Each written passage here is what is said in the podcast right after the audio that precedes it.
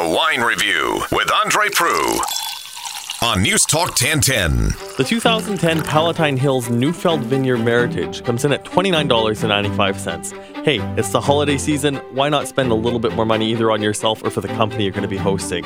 It's made up mainly of Cab Sauv and Merlot, but the Merlot flavors are very dominant, which means you're getting that nice jammy texture and a lot of very ripe red fruit. Lots of cherry flavors and a little bit of currant with a nice pleasant finish. This is your sort of wine that you want to serve with roast beef or lamb dishes over the holidays. Now from Hinterbrook, their 2011 Sauvignon Blanc comes in at $16.95. This is herbaceous with great lime notes. If you're a fan of New Zealand Sauvignon Blanc, this is something worth checking out while at the same time being distinctly Niagara.